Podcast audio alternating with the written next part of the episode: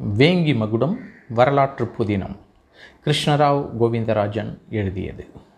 அத்தியாயம் ஐம்பத்தி ரெண்டில் இருக்கிறோம். தலைப்பு பாதாள சிறை. விடியற் காலை நேரம். ராஜராஜ சோழ சக்கரவர்த்தி தென் திசை போருக்கு புறப்பட்டார்.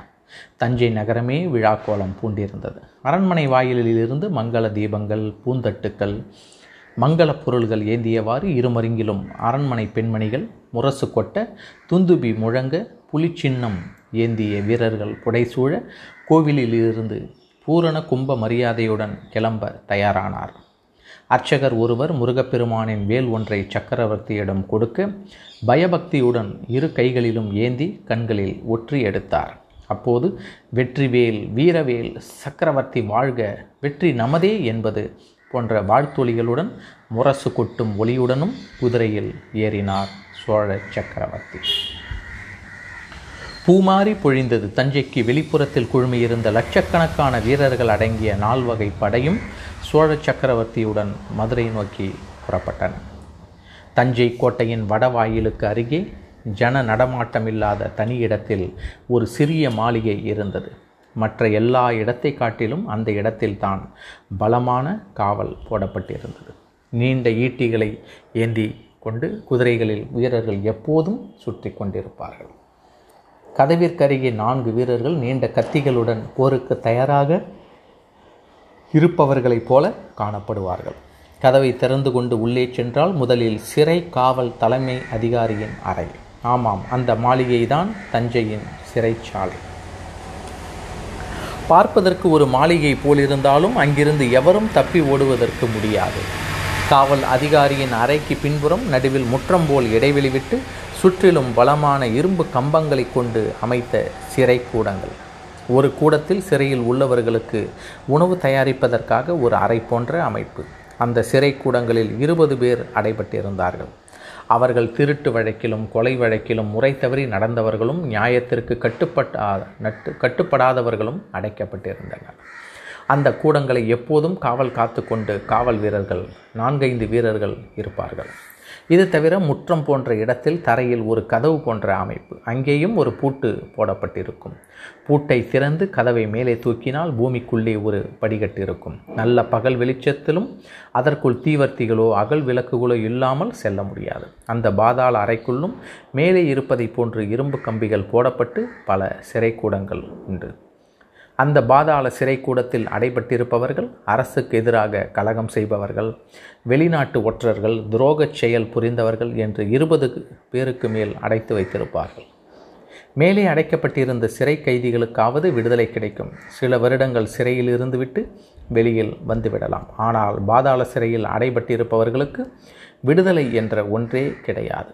உயிர் இழந்த பிறகுதான் அந்த உடலுக்கு விடுதலை கிடைத்து வெளியே சென்று மறுபடியும் மண்ணாலான சிறையில் இடப்பட்டு மூடிவிடப்படும் பாதாள சிறையில் இருப்ப இருப்பவர்களுக்கு வைத்தியமும் கிடையாது. நோய்வாய்ப்பட்டால் கூட சாகும் வரை அப்படியே இருந்துவிட வேண்டியதான் இறந்த பிறகு கூட உடல்களை உடனே வெளியில் எடுக்க மாட்டார்கள். காலை ஒரு முறையும் மாலை ஒரு முறையும் பாதாள சிறையில் உள்ளவர்களுக்கு உணவு வழங்குவதற்காக கதவு திறக்கப்பட்டு ஒவ்வொரு கூடத்திலும் தட்டுக்களில் உணவு வைக்கப்படும். தட்டுகளில் உள்ள உணவு உட்கொள்ளப்படாமல் இரண்டு மூன்று நாட்கள் இருந்தால்தான் சிறைக்குள் இருப்பவன் உயிரோடு இருக்கிறானா இல்லையா என்று பார்ப்பார்கள். அளவுக்கு மீறி இறந்த உடல்களிலிருந்து துர்நாற்றம் வீசினால் மட்டுமே உடல்களை அப்புறப்படுத்த சிறை காவலர்கள் முயற்சிப்பார்கள். ஒவ்வொரு சிறைக்கூடத்திலும் ஒருவரோ அல்லது இருவரோ அடைபட்டிருப்பார்கள். பாதாள சிறைக்கூடத்தில் வேங்கி நாட்டு ஒற்றற்படை தலைவன் சுதானந்தன் அடைபட்டிருந்தான். சில ஆண்டுகளாகவே இந்த சிறையில் இருக்கிறான். அவனுடன் இருப்பவன் பாண்டிய நாட்டவன்.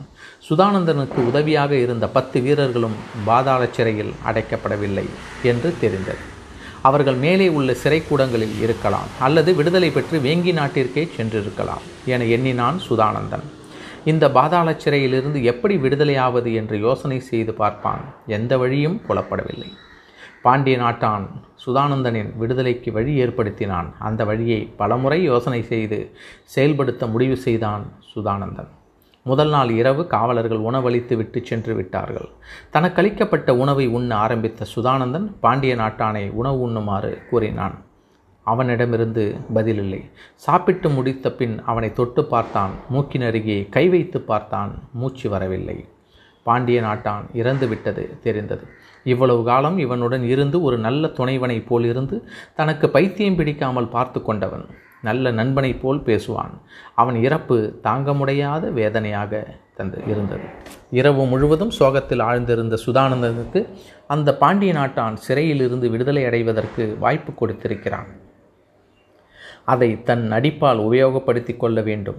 எவ்வித தொல்லைகளையும் இன்னும் இரண்டு நாட்கள் பொறுத்து கொண்டால் விடுதலைக்கான கதவு திறக்கும் என்று எண்ணினான். அந்த சிறை கூடத்தில் பகலுக்கும் இரவுக்கும் அதிக வித்தியாசம் இல்லை இருட்டு என்றால் பகல் நேரம் மிகவும் கனமான கும்மிருட்டு என்றால் இரவு நேரம் என்று பொருள். காலை நேரம் என்பதை தெரிந்து கொண்டு இறந்தவன் உடலை உட்கார்ந்திருப்பது போல் சுவற்றில் சாய்ந்தவாறு கிடத்தினான். அவன் உடலுக்கருகில் தனது காலியான உணவு தட்டை வைத்தான். அவனது கண்ணிமைகளை மூடாதவாறு ஒரு துணியை கிழித்து கட்டினான். பாதாள அறை திறக்கப்பட்ட சத்தத்தை கேட்டு அவன் கண்களில் இருந்த துணியை அகற்றிவிட்டு கை கால்களை பரப்பி தரையில் படுத்தான். தலைக்கரியில் முதல் நாள் வைத்த உணவுடன் சவம் போல் மூச்சடைக்கினான் ஒரு விளக்கொன்றை ஏந்தி கொன்று காவலாளி அருகில் வந்ததை கண்களை மூடியவாறு உணர்ந்த ஐயா அந்த வேங்கி நாட்டவன் இறந்து விட்டான் போல் தெரிகிறது என்றான். சுதானந்தன் அதிகமாக தன் வாயை திறக்காமல் அப்படியா? சரி ஒரு ஆளுக்கு உணவு கொண்டு வரும் வேலை மிச்சமானது என்று சொல்லியவாறு அடுத்த கூடத்திற்கு சென்றான் காவலாளி. மேலும் ஒரு இரவும் ஒரு பகலும் சென்றன. துர்நாற்றம் பாதாள சிறையெங்கும் பரவியது.